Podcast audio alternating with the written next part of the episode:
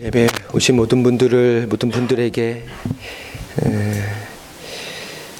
생명과 평화의 성령께서 어, 축복해 주시기를 간절히 기원합니다. 어, 오늘 2017년 성령 강림 주의를 맞아서 함께 읽은 본문을 가지고 나는 성령을 믿으며라고 하는 제목으로 주님 말씀을 함께 나누도록 하겠습니다. 어, 성령 강림 주일입니다. 교회 3대 어, 절기 중에 하나입니다. 성탄절, 부활절, 그리고 이제 성령 강림절. 어, 뭐 전통에서나 또 신학적으로나 성령 강림절의 중요 중요성에 대해서 어, 우리가 아무리 강조해도 부족함이 없다라고 생각이 됩니다. 어, 오늘 설교의 제목이 나는 성령을 믿으며라고 하는 그 사도 신경의 어, 성령에 대한 우리의 신앙 고백 중 한 부분을 그대로 문구를 따서 설교의 제목으로 삼았는데 어, 앞으로 이제 대림절까지 이어지는 26주 이 성령 잠, 성령 강림 절기 동안에 몇 주가 될지 모르겠지만은 나는 성령을 믿으며라고 하는 제목으로 성령 하나님의 어, 사역 또 성령 하나님의 어, 어떤 본, 본성, 속성 이런 것들에 대한 말씀들을 여러분들과 함께 나누려고 합니다. 어, 그, 요, 나는 성령을 믿으며 우리 아까 이제 사도신경 고백할 때 함께 고백을 했었는데 어, 그 마르틴 루터가 쓴 대교리 문답이라고 하는 책이 최근에 그 루터 중앙교회 목사인 최주훈 목사에 의해서 번역돼서 복 있는 복 있는 사람이라고 하는 출판사에서 출간이 되었습니다. 어, 이제 그 책이 보면은 십계명 강해가 먼저 나오고 그 다음에 사도신경 그리고 주기도문 이런 순으로 기독교의 가장 중요한 대교리, 가장 중요한 교리에 대해, 대한 해석들을 이렇게 설명하고 있습니다. 어, 근데 방금 말씀드린 것처럼 순서가 십계명이 먼저 나오고 그 다음에 사도신경이 나오고 주기도문이 나옵니다. 그 순서에 대해서 마틴 루터가 이렇게 이야기를 합니다. 왜 십계명을 먼저 하고 사도신경을 뒤에 했는지에 대해서 어, 이제 루터 교회에서는 사도신경이라고 안 부르고 사도신조라고 이제 이렇게 부르는데 이제 그 경이라고 하는 단어는 성경에만 붙일 수 있는 단어다. 그리고 성경을 성경의 교리들을 이렇게 축약한 것은 이제 조라고 해야 된다라고 해서 조 신조라고 이야기합니다. 제가 신조라고 이야기하는 걸 사도신경으로 이해하시면 됩니다. 신조는 계명을 준행하도록 돕습니다. 십계명은 너무나 수준이 높아서 인간의 나약한 능력으로는 지킬 수 없습니다. 그 때문에 십계명을 배우듯 신조도 열심히 배워야 합니다. 이를 통해 십계명을 준수할 수 있는 그 힘이 어디서 나오며 무엇을 통해서 그러한 힘을 받을 수 있는지를 알게 될 것입니다. 자기 힘으로는 십계명을 지킬 수 있는 사람은 아무도 없습니다. 그 때문에 우리가 신조와 주기도문을 배우는 것입니다. 라고 그 신조를 십계명 뒤에 둔 이유에 대해서 설명하고 있습니다. 어, 이 사도신경이라고 하는 것은 크게 이제 세 가지에 대한 신앙 고백이죠. 성부 하나님, 성자 예수님, 성령 하나님에 대한 신앙 고백이고 각각의 고백들을 어, 이렇게 구별을 하자면 어, 이렇습니다. 나는 하나님 아버지를 믿습니다. 그분은 나를 창조하셨습니다. 나는 아들 제가 띄어서 하도록 할게요. 나는 아들 하나님을 믿습니다. 그분이 나를 구원하셨습니다. 나는 성령 하나님을 믿습니다. 그분이 나를 거룩하게 만듭니다. 라고 어, 이렇게 어, 간단하게 요약을 할 수 있겠다라고 생각이 됩니다. 오늘 2017년 성령 강림 주일을 맞아서 저와 우리들을 거룩하게 만드시는 성령 하나님에 대한 말씀을 함께 나눠 나눠 보도록 하겠습니다. 어, 성령이죠, 성령. 거룩할 성자의 령 영자입니다. 어, 성령 하나님은 성부 성자와 함께 삼위 하나님의 한 분이시고 그 성령 하나님의 이름 영어로도 이제 Holy Spirit입니다. 거룩한 영이란 뜻인데 이름처럼 거룩한 영이십니다. 또한 그분이 하시는 일은 그분의 이름처럼 우리를 거룩하게 하시는 일을 하십니다. 세상에 수많은 영들이 있습니다. 성경에도 하늘의 영, 사람의 영, 더러운 영, 뭐 귀신의 영, 많은 영들이 나오지만 성령만이 거룩한 영이시고 그렇기 때문에 성령만이 우리를 거룩하게 하십니다. 거룩을 소망하고 거룩을 사모하는 이만이 성령을 사랑할 수 있으며 또한 성령을 사랑하는 이만이 거룩할 수 있습니다. 그 성령께서 우리들을 어떻게 거룩해 거룩하게 하시나가 사도 신조의 내용이라고 생각이 됩니다. 성령께서 우리를 거룩하게 하시는 것은 우리의 영혼의 말씀을 전해 주시는 것이죠. 우리 영혼의 교회와 목회자 그리고 복음의 전파자들이 우리의 귀에 복음을 선포한다면 성령은 우리의 가슴에 복음을 선포하십니다. 어, 나중에 이제 그 성령과 구약 하면서 이제 설교를 하겠지만 어, 성령 강림절의 그 어떤 구약의 절기는 오순절입니다. 오순절. 그 오순절은 6월절로부터 50일 뒤가 오순절이죠. 그러니까 6월절로 인해서 장자 하나님이 애굽의 장자를 심판하시고 결국 파라오의 항복을 받아내셔서 이스라엘 백성을 풀어주게 됩니다.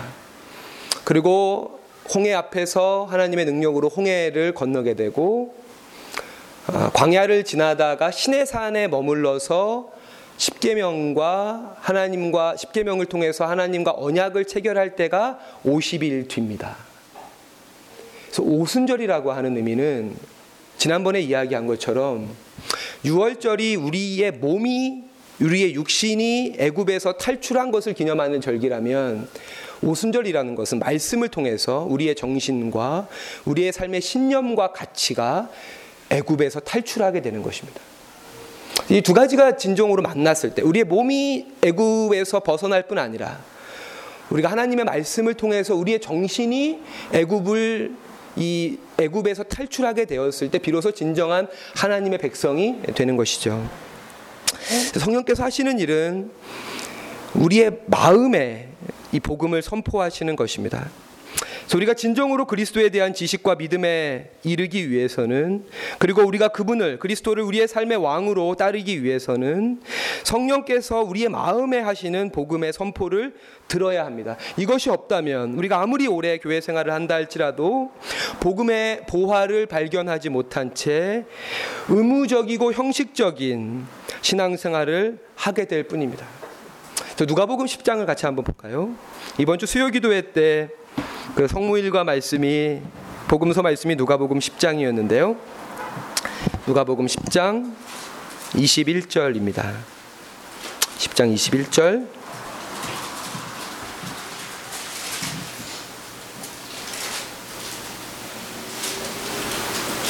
같이 읽읍시다. 시작. 그때 예수께서 성령으로 기뻐하시며 이르시되 천지의 주제이신 아버지여 이것을 지혜롭고 슬기 있는 자들에게는 숨기시고 어린 아이들에게는 나타내심을 감사하나이다. 옳소이다. 이렇게 된 것이 아버지의 뜻이니이다. 아멘. 아멘. 성령으로 우리에게 말씀하심으로써 세상에서 지혜롭고 슬기, 슬기 있는 자들은 복음의 보화를 발견하지 못하지만 어린아이와 같이 겸손하며 온전히 하나님을 신뢰하는 이들은 복음의 보화를 발견할 수 있게 된다라고. 에스겔서 36장 26절에서도 새 영을 너희 속에 두고 새 마음을 너희에게 주되 너희 육신에서 굳은 마음을 제거하고 부드러운 마음을 줄 것이며 또 내 영을 너희 속에 두어 너희로 내 윤례를 행하게 하리니 너희가 내 규례를 지켜 행할지라. 아멘. 성령께서 우리 마음에 말씀하실 때, 우리의 영혼에 말씀하실 때, 우리의 가슴에 말씀하실 때, 비로소 우리가 진정한 그리스도인이 되어지는 것입니다. 이처럼 성령 하나님은 진리의 말씀이 선포되는 곳에 늘 함께 하십니다. 그렇게 우리는 말씀을 들을 때 목회자를 통해 선포되는 말씀뿐 아니라 성령께서 내 영혼에 하시는 말씀에 귀를 기울여야 합니다. 저는 그것을 영혼의 경청이라고 이렇게 이야기하고 싶습니다. 우리가 성령의 음성을 듣지 못하는 것은 그분이 나에게 인색하시기 때문이 아니라 우리가 그분의 음성을 들으려고 하지 않기 때문입니다. 그렇게 내 생각과 내 경험과 내 계획과 내 고집을 내려놓고 우리의 영혼으로 우리의 가슴에 말씀하시는 성령의 음성을 침묵 속에 잠잠히 하지만 내적으로는 치열하게 내 생각과 성령의 음성을 분별하고 내 교만과 어리석음을 내려놓는 그런 내적인 투쟁으로 하나님의 말씀을 성령의 음성을 듣는 저와 여러분이 되시기를 바랍니다. 또한 우리가 주님의 말씀을 선포하고 복음을 전할 때 때로 우리의 무지와 우리의 연약함이 복음 전파의 한계가 되기도 하지만 복음을 전파하는 우리들의 믿음은 복음을 전파하는 곳에 성령께서 함께 하셔서 나는 무지하고 어리석게 주의 말씀을 증거하지만 성령께서 각 사람 마음에 그 말씀을 들리게 할 것이다. 라고 하는 믿음을 가지고 담대하게 주님을 증거해야 할 것입니다. 나는 성령을 믿으며 라고 하는 이 말의 뜻은 방금 앞서 이야기한 대로 성령께서 우리의 마음에 말씀하심으로 인해서 우리들을 거룩하게 하실 것을 신뢰한다라는 뜻이라고 할 수가 있겠습니다. 나는 성령을 믿는다라고 하는 말의 뜻은 성령이 이게 진짜 안 보이는군요. 성령이 나를 거룩하게 만드는 것을 신뢰한다라고 하는 뜻입니다. 아, 그렇다면 성령께서는 어떻게 우리를 거룩하게 하시나? 어떻게? 음, 그걸 루터는 용례와 수단이라는 좀 어려운 말로 표현을 했는데요. 어떻게 우리를 거룩하게 하시나? 어, 물론 이제 칼빈 같은 경우는 종교 개혁을 하면서 이제 불가항력적 은혜를 이야기합니다. 그래서 설령 우리가 하나님의 계획과 하나님의 역사에 협력하지 않는다 할지라도 우리를 향한 하나님의 계획은 반드시 실현된다라고 이야기하지만 어, 그럼에도 불구하고 우리들은 어, 소극적으로 또는 수동적으로가 아니라 적극적으로 능동적으로 성령께서 우리에게 하시는 일들을 알고 그 일에 협력할 때에 하나님의 뜻이 이루어지는 그 과정들이 우리에게 십계명이 사도신경이 마지막으로 우리에게 약속하고 있는 몸의 부활과 영생을 믿습니다라고 하는 미래적 축복을 부분적으로나마 우리가 이 땅에서 경험할 수 있게 되는 은총을 가져다 준다고 생각을 합니다. 어, 그렇기 때문에 성령께서 어떻게 우리를 거룩하게 하시나라고 하는 것을 아는 것은 어, 대단히 중요한 것이라고 생각이 됩니다.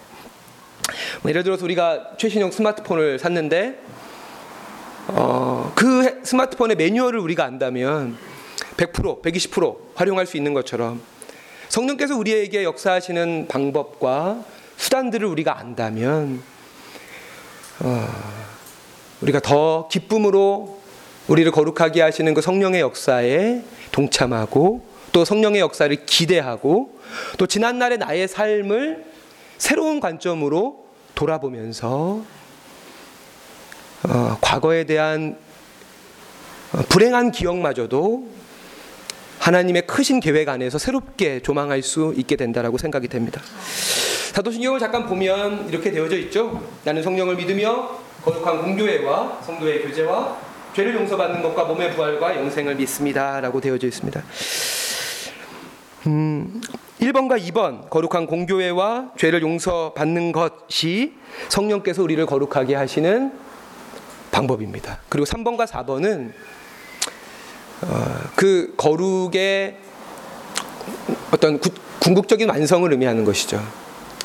그러니까 그, 그 소망을 가지고 몸의 부활과 영생을 소망하면서 어, 우리를 거룩하게 하시는 그 성령의 역사에 협력하라라고 하는 것이라고 생각이 됩니다. 그래서 굳이 1번과 2번을 이렇게 분류하자면 현재의 일이고 사랑이라고 생각이 됩니다. 사랑. 그리고 몸의 부활과 영생은 미래의 일이고 소망이라고 생각이 되죠. 그리고 성령을 믿는다라고 하는 것은 믿음이죠. 믿음과 사랑과 소망이 우리를 거룩하게 하는 것입니다. 이처럼 성령께서 우리를 거룩하게 하시는 그 역사는 교회를 통해서 이루어진다라고 하는 것이죠. 어, 아주 오래된 이콘인데요. 3세기 258년에 돌아가셨던 카르타고의 교부였던 키프리아누스의 어, 성화입니다. 이 키프리아누스는 아주 유명한 말을 남겼는데 교회는 그리스도인의 어머니다라고 하는 말을 남겼습니다. 그래서 어, 그가 한 이야기 중에 교회를 어머니로 믿지 않는 자는 하나님을 아버지로 믿을 수 없다라고 하는 명언을 남겼습니다. 마리아가 그리스도를 낳는 어머니였다면 교회는 그리스도인을 낳는 어머니다라고 키프리아누스는 이야기하면서 교회를 통해서 그리스도인이 태어나게 되고 교회를 통해서 그리스도인은 그리스도인 다워진다라고 이야기합니다. 어떻게 교회가 이처럼 영광스러운 어, 호칭을 얻고 성령의 일을 이루는 통로가 될 수 있을까요? 저는 그 첫 번째 이유는 교회가 하나님의 말씀을 선포하는 것을 최우선으로 여기는 공동체이기 때문이라고 생각을 합니다.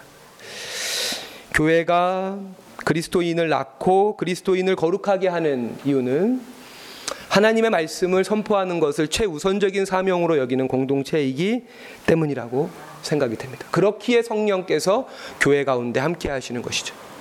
반대로 말한다면 교회가 이 사명을 외면한다면 여기서의 말씀을 선포한다라고 하는 것은 이렇게 물론 예배에서 하는 목회자의 말씀 선포가 있겠지만 그거를 떠나서 교회 자체가 말씀의 말씀은 소리잖아요. 굳이 정, 이렇게 분류하자면 정신이고 신념이잖아요. 그 신념을 살아있는 실체로 만드는 공간이라는 거예요. 그렇기 때문에 교회가 영광스럽다라고 하는 거예요. 영광스럽다.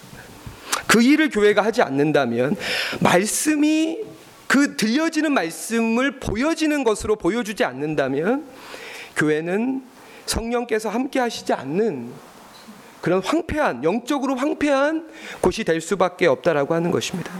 그렇기에 말씀은 존재를 낳고 말씀은 교제를 낳습니다. 저는 이것이 말씀의 본질이라고 생각이 됩니다. 말씀은 존재를 낳고 왜냐하면 말씀이 존재의 근원이기 때문입니다. 말씀은 존재를 낳고 그 존재는 그 존재 간의 관계를 낳는 것이죠. 장세기 1장 27절에 보면 하나님이 자기 형상 곧 하나님의 형상대로 사람을 창조하시되 남자와 여자를 창조하셨다라고 이야기합니다. 우리를 창조하셨는데 우리를 하나님의 형상으로 창조했다라고 이야기하는 것이죠. 여기서 형상이라고 하는 것은 어떤 그 젠더 성이 아니죠. 어떤 친구들은 그래서 하나님이 양성이냐, 하나님이 암수 동체냐. 여기서 말하는 형상이라고 하는 것은 이제 폴 주이시라고 하는 신학자가 하나님의 형상이 뭐냐? 그것은 주체적인 것이고 관계적인 것이다라고 이야기합니다. 하나님의 형상이라고 하는 것은 주체적 존재 와 관계적 존재를 의미하는 것이다. 주체적 존재라고 하는 것은 자유 안에서 선택하고 자신의 선택에 대해서 책임을 지는 것이 주체적 존재. 스스로 서 있는 우리에게 자유의지를 주심으로 인해서 우리를 로봇과 같이 하나님의 계획대로 그의 프로그램 안에서 통제하시는 것이 아니라 우리에게 주시는 자유와 의지 안에서 스스로 선택하고 자신의 선택에 대해서 책임지는 존재로 우리를 만드셨고 또 하나는 그렇게 만든 존재들이 관계를 통해서 하나님의 뜻인 사랑, 하나님의 뜻인 사랑과 정의를 실현해 가는 제 하나님의 형상이라고 하는 것은 주체적 존재로서 또는 관계적 존재로서 우리를 창조하셨다라고 하는 것을 의미한다라고 폴 주이슨 이야기합니다. 그러면서 이 마가 요한복음 1장 1절부터 3절을 보면 태초에 말씀이 계시니라 말씀이 하나님과 함께 계셨으니 이 말씀이 곧 하나님이시라 그가 태초에 하나님과 함께 계셨고 만물이 그로 말미암아 지은 바 되었으니 지은 것이 하나도 그가 없이는 된 것이 없느니라 아멘. 말씀이 우리를 창조했고 아, 그 이야기는 아, 하나님이 말씀하셨기 때문에 우리가 만들어진 그런 것이 아니라 우리의 존재의 근원이 말씀이라고 한다는 것이죠. 우리가 말씀을 우리의 존재의 근원으로 삼을 때 하나님의 진정한 피조물로서 나타나게 된다라고 하는 것입니다. 하나님의 말씀으로 태어난 존재, 하나님의 말씀 위에 선 존재가 되어야 합니다. 그리고 교회는 바로 그 존재들의 교제입니다. 왜냐하면 그 존재라고 하는 것은 홀로 설 수 없기 때문입니다. 우리가 홀로 설 수 없는 것은 우리의 죄와 타락의 결과이기도 하지만 본질적으로 하나님께서 우리를 그렇게 창조하셨습니다. 하나님은 우리를 서로에게 필요한 존재로 창조하셨습니다. 아담에게 하와를 돕는 배필로 창조한 것은 부부의 관계의 원리일 뿐 아니라 우리 모든 사람들의 창조의 원리입니다. 성도들은 홀로 직립할 수 없습니다. 서로 손을 맞잡을 때 직립할 수 있습니다. 그렇기에 교회 안에는 개인은 있을 수 있지만 개인주의는 있을 수 없습니다. 우리는 바로 이 관계 안에서 거룩하게 되는 것이고 더 나아가서 바로 그 관계성이 거룩입니다. 어, 새 술을 새 부대에 담는다고 하잖아요. 새 술과 새 부대는 분리될 수 없는 것이죠. 새 술과 새 부대는 분리될 수 없는 것이듯 관계를 통해서 거룩하게 되는 것이지만 바로 거룩의 통로인 그 관계성이라고 하는 것이 거룩이라고 하는 것이죠. 의존성, 관계성, 상호성, 바로 이것이 거룩의 본질입니다. 설교를 준비하면서 이 교제라고 하는 거에 대해서 좀 묵상을 했습니다. 교제. 한문으로 보면 사길 교자에 끄트머리 제자입니다. 저 제가 가제, 뭐 끄트머리 제, 변두리 제자 이런데요. 저는 그냥 이거 저 개인적인 사역입니다. 뭐 한문을 전혀 모르는 사람으로서 개인적인 사역인데 저는 세 가지로 어, 이 교재를 해석을 해봤습니다. 첫 번째는 어, 사귐이 끝까지 간다는 것이죠. 교제니까요. 그 제자가 끄트머리 제자니까요. 끝까지 사귀는 겁니다. 끝까지. 그렇죠? 부부와 같이, 가족과 같이, 지난주에 이야기한 수도원의 종신서원과 같이, 성도의 교제, 우리가 교회, 그 하나님의 말씀으로 바로 선 존재 간의 그 관계, 교제는 어떤 교제여야 되냐면 끝까지 언약적 어, 관계입니다. 옆 사람에게 한번 이야기할까요? 끝까지 함께 합시다. 이렇게 한번 이야기할까요? 끝까지, 네, 끝까지 함께 합시다. 네. 두 번째 이 교제는 사기와 변방으로 어, 사귀어서 끝까지 가는 사귀어서 끝까지 가는 물론 끝이라고 하는 것은 이 사회에 소외된 곳을 의미하죠. 변두리, 변방, 사기어 끝으로. 어, 영어로 하면 좀 어려운 이야기지만 미셔널 처치가 되는 거죠. 사명적 교회가 되는 겁니다. 우리의 사귐이 우리의 사귐으로 끝나는 것이 아니라 사기어서 끝까지 가는 것이죠. 이 시대의 변방과 끄트머리를 향해서 가는 것입니다. 사명을 위한 친교가 돼야 되고 사명을 위한 친교가 돼야 되는 것이죠. 마지막으로 세 번째로는 변방과 사귐, 끄트머리와 사귐이라고 생각이 됩니다. 이것은 개방된 친교이죠. 개방된 친교. 우리 교회를 넘어서 이웃 교회로 또 심지어 이웃 종교로 더 나아가서 세상을 향해 끊임없이 우리 자신을 개방하는 개방적 친교로서의 교회입니다. 첫 번째를 굳이 첫 번째 성격을 이야기하자면 우리의 교제는 항구적 교제가 돼야 된다. 끝까지 함께하는. 그렇죠. 하나님께서 우리를 하나님의 뜻에 의해서 나누기 전까지는 끝까지 함께하는 항구적 교제가 돼야 된다. 저는 여러분들에게 어, 감히 그렇게 약속을 하겠습니다. 하나님이 뭐 어떻게 옮기시기 전까지는 예, 여러분들과 끝까지 함께하는 그리고 우리의 교제는 선교적 교제가 돼야 됩니다. 어, 교제가 목적이 아니라 교제를 통해 하나님의 나라를 이루어가는 그 세 번째로 개방적 교제가 돼야 됩니다. 끊임없이 우리 자신을 개방하고 우리를 여는 교제가 되는 사랑하는 성도 여러분 저는 여러분이 또 우리들이 이러한 공동체의 일원이 된 것을 기뻐하며 더욱 기쁨으로 이 성도의 교제에 참여하기를 부탁을 드리겠습니다. 어, 그리고 또 하나 이 교제의 핵심은 바로 용서입니다. 용서. 나는 성령을 믿으며 거룩한 공교회와 성도의 교제와 죄를 용서받는 것을 믿습니다. 라고. 우리는 교회 안에 있는 죄의 용서를 믿습니다. 이것은 설교 후에 실시될 이 성만찬을 통해서 하나님께서 우리의 죄를 용서하시고 그분의 거룩한 만찬에 우리를 초대하셨다라고. 왜 하나님께서 용서의 표징으로 만찬을 보여주셨을까? 뭐 이렇게 십자가를 긋는 행위도 있을 수 있고, 근데 용서와 구원의 표징으로서 식사를 함께 하라는 거죠. 이거는 뭐 아주 간단하죠. 우리가 이렇게 불편한 사람하고 식탁을 마주 대하는 것처럼 힘든 게 없잖아요. 그렇죠? 어. 그래서 여러분, 여러분 눈치챌지 모르겠지만 제가 여러분들하고 식사를 잘 안 할 때는 여러분들하고 불편하다는 옛날에는 그랬었습니다. 옹졸하게. 그러니까 식사를 같이 한다는 거는 우리 안에 너를 용서하고 용납하고 그것이 이미 다 이루어졌다라고 하는 것이죠. 그래서 주님은 성찬을 통해서 내가 너의 죄를 용서한다. 내가 너를 이 식탁의 자리에 초대한다. 라고 말씀하시는 것이고 또 오늘 목사님이 우리의 죄의 고백 이후에 목회자의 영적인 권위로 선포하신 사제의 선언을 통해서 그리고 모든 설교와 말씀과 교회 공동체 존재 속에, 서려 있는 용서의 선포를 통해서 무엇보다 지체들 사이에 서로를 향한 조건 없는 사랑의 인내와 용납과 용서를 통해서 용서는 선포되는 것입니다. 우리에게 죄의 용서가 끝없이 필요한 이유는 우리가 그리스도를 통해서 주시는 하나님의 구원의 은혜를 얻고 성령 안에서 거룩하게 되어지는 일 가운데 있다 할지라도 루터의 표현대로 하면 우리는 목구멍까지 죄의 정욕으로 가득한 존재들이기 때문입니다.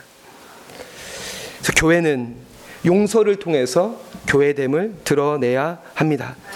하나님 우리를 용서하시고 우리가 교회된 우리가 서로를 용서하고 서로의 죄의 짐을 함께 지며 돕는다라고 하는 것이 교회의 진정한 의미죠. 그러니까 종교개혁 전까지 어, 키프리아누스가 또 한 명이 있는데 그러니까 유명한 교회사에서 유명한 키프리아누스가 이제 3세기의 키프리아누스 아까 교회는 어머니다라고 하는 것과 10세기에 또 한 명의 키프리아누스가 있습니다. 10세기의 키프리아누스는 용, 죄 용서는 교회가 독점한다라고 하는 이야기를 남긴. 그러니까 루터는 그 이야기와 싸운 것이죠. 그 이야기와. 왜냐하면 교황이 그리스도와 인간 사이의 대리자이고 교황만이 죄 용서의 자격이 있기 때문에 교황의 직인이 찍힌 면죄부를 사야만 죄 용서를 받을 수 있다라고 하는 것이죠. 그래서 교회가 용서를 독점한다라고 하는 것이 키프리아누스의 이야기였고 루터는 그거에 반대하기 위해서 어떤 이야기를 하냐면 죄 용서가 없는 것은 교회가 아니다. 라는 말로 그 이야기를 극복을 합니다. 죄 용서가 없는. 그러니까 교회가 용서를 독점한다라고 하는 이야기는 어찌 보면 교회가 용서하지 않는다라고 하는 것이잖아요. 면죄부를 사야만 용서받을 수 있고 하나님은 우리에게 조건 없이 용서해 주셨지만 그 용서의 수많은 선행과 선업과 면죄부를 구입하는 것과 같은 조건들을 달아붙이는 그 루터는 그 말을 용서는 어디에나 있다라는 말로 교회가 용서를 독점한다는 말을 극복한 것이 아니라 죄 용서가 없는 곳은 교회가 아니다. 죄 용서가 없는 곳은 그곳이 어디든지 교회 밖이다. 라는 말로 교회의 본질이 무엇인지 하는 것에 대해서 이야기합니다. 사랑하는 성도 여러분, 서로를 용서하는 사랑의 인내를 통해 서로의 죄의 짐을 지는 그런 공동체가 되기를 부탁을 드리겠습니다. 말씀을 마무리하겠습니다. 성령은 이미 우리에게 우리를 거룩하게 하시, 하시, 하게 하시는 일을 시작하셨습니다. 그 이야기는 성령께서 그 일을 마치실 것이다 라고 하는 것입니다. 거룩한 일을 성령께서 시작하셨기에 그 일은 반드시 완성될 것이고 바로 이것이 성령을 믿는 그 믿음의 내용입니다. 우리를 향해서 우리를 거룩하게 하시는 일을 이미 시작하셨고 그 일을 반드시 완성하실 것이다. 우리 빌립보서 1장 6절 말씀을 한번 같이 볼까요? 빌립보서 1장 6절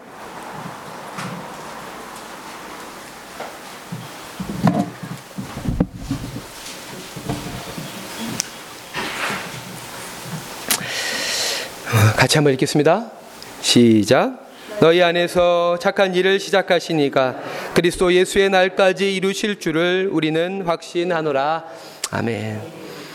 가톨릭과 공동으로 번역한 공동 번역에 보면 이렇게 번역합니다. 여러분들에게 훌륭한 일을 시작하신 하느님께서는 그 일을 계속하실 것이며 마침내 그리스도 예수께서 다시 오시는 날 완성하실 것입니다. 이것이 나의 신념입니다. 라고 바울이 고백하죠.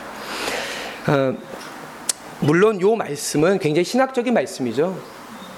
이미 하나님께서 우리를 우리가 태어나기 전에 우리를 거룩하게 하실 계획들을 하셨고 또 그러니까 창세 전에 우리를 창조하시기 전에 이미 하나님께서 우리를 거룩하게 하시는 일을 시작하셨고 또 그리스도께서 오시는 그 마지막 날에 그 일을 완성하실 것이다라고 하는 음, 이야기이지만은 이 말씀을 좀 이렇게 자세히 헬라어 원어로 보면 어그 원래 시작하다는 ἄρχομαι라고 하는 단어인데 시작하다라고 하는 단어는 바울이 쓴 단어는 ἐνάρχομαι라고 하는 단어를 씁니다. ἐν이라고 하는 단어를 붙이는 거예요. 앞에 접두어를.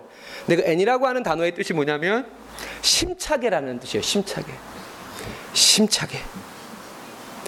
아, 그리고 이 τελέω 이루실 것이다라고 하는 단어가 이제 히브리어로 τελέω입니다. 그래서 누가복음 20, 23장에 주님이 다 이루었다라고 할 때 그 텔레오라고 하는 단어를 쓰는데 바울은 텔레오라고 하는 단어 앞에 에피라고 하는 단어를 붙입니다. 에피, 에피. 어, 그 에피라고 하는 단어의 뜻 역시도 어떤 것이냐면 그냥 끝나다가 아니고 이렇게 충만하다라는 뜻이에요. 충만하게. 그러니까 이 말은 그러니까 이, 이 원어를 가지고 이 말씀을 봤을 때 단순히 하나님께서 우리를 거룩하게 하실 계획을 하셨고 그 계획을 완성하실 것이다. 하나님 자신의 의지를 가지고 라고 하는 그 신학적인 명제를 가지고 바울이 이해하는 것이지만 그 앞에다가 접두어를 붙이면서 그 일에 너희들이 힘써 참여해라는 거예요. 심차게 시작해라. 새 한 주를 심차게 시작해라. 너희를 향한 성령의 목표가 너희를 거룩하게 하는 것이다. 다시 이 말씀을 듣는 사람들은 바로 지금 그 일이 시작된 것처럼 심차게 시작해라. 그리고 그 일이 완성될 것이지만 시험이 끝나면 두 종류의 아이들이 있습니다. 시험이 끝난 것으로 기뻐하는 아이들이 있어요. 끝났다! 또 한 명의 아이들은 그 시험에서 자신의 목표를 이룬 것으로 기뻐하는 아이들이 있습니다. 그 여기서 이야기는 그 목표를 이룬 것으로 인한 마침이에요.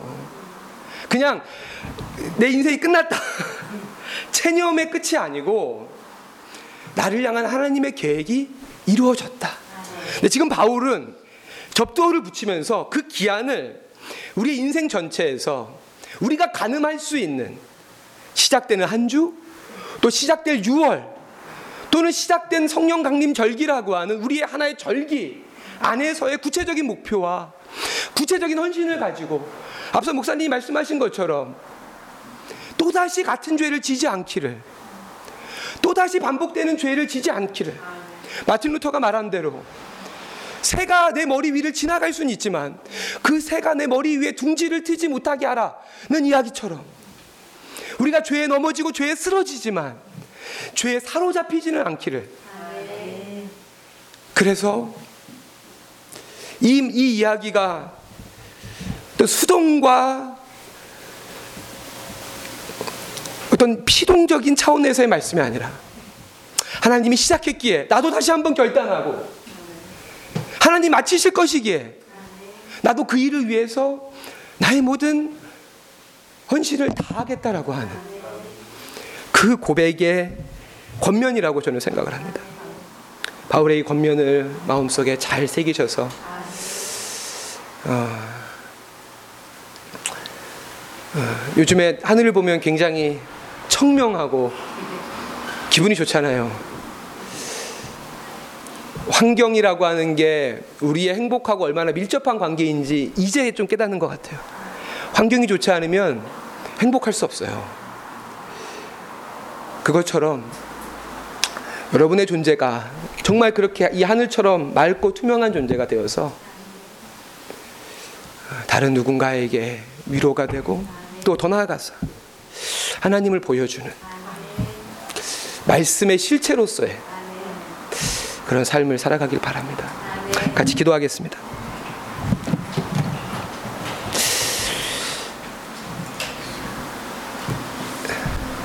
성부, 성자, 성령 하나님 감사를 드립니다.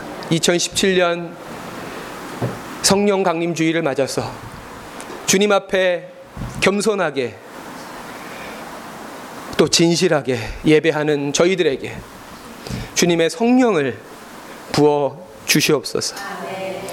2000년 전 마가의 다락방에 모인 120명의 그리스도인들에게 성령을 부으셔서 문자화된 말씀이 예루살렘 공동체와 지중해의 수많은 교회들을 통해서 살아있는 실체가 되어 하나님 나라가 이 땅에 이루어졌듯이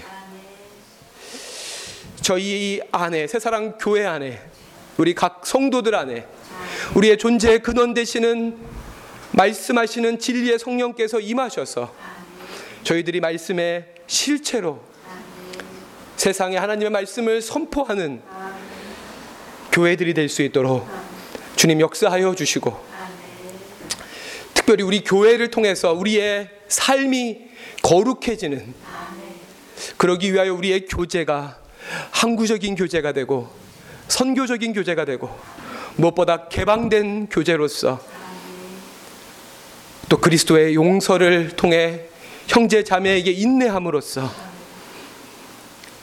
우리를 거룩히 하시고 세상을 거룩히 하시는 하나님의 도구로 새사랑 교회가 쓰임 받을 수 있도록 주님 함께 해 주옵소서. 새 한 주가 새 한 달이 그리고 성령 강림 주간이 시작됩니다. 우리 안에 착한 일을 우리 안에 훌륭한 일을 시작하신 주님 우리가 다시 우리 안에 흐려진 표대를 선명하게 하고 거룩을 향하여 하나님 닮기 위하여 그리스도와 같이 되기 위하여 힘쓰고 수고하며 끝마침이 우리에게 완성이 될 수 있도록 주님 저희들과 걸음걸음 동행하여 주시옵소서. 감사드리며 예수님의 이름으로 기도합니다. 아멘. 아멘.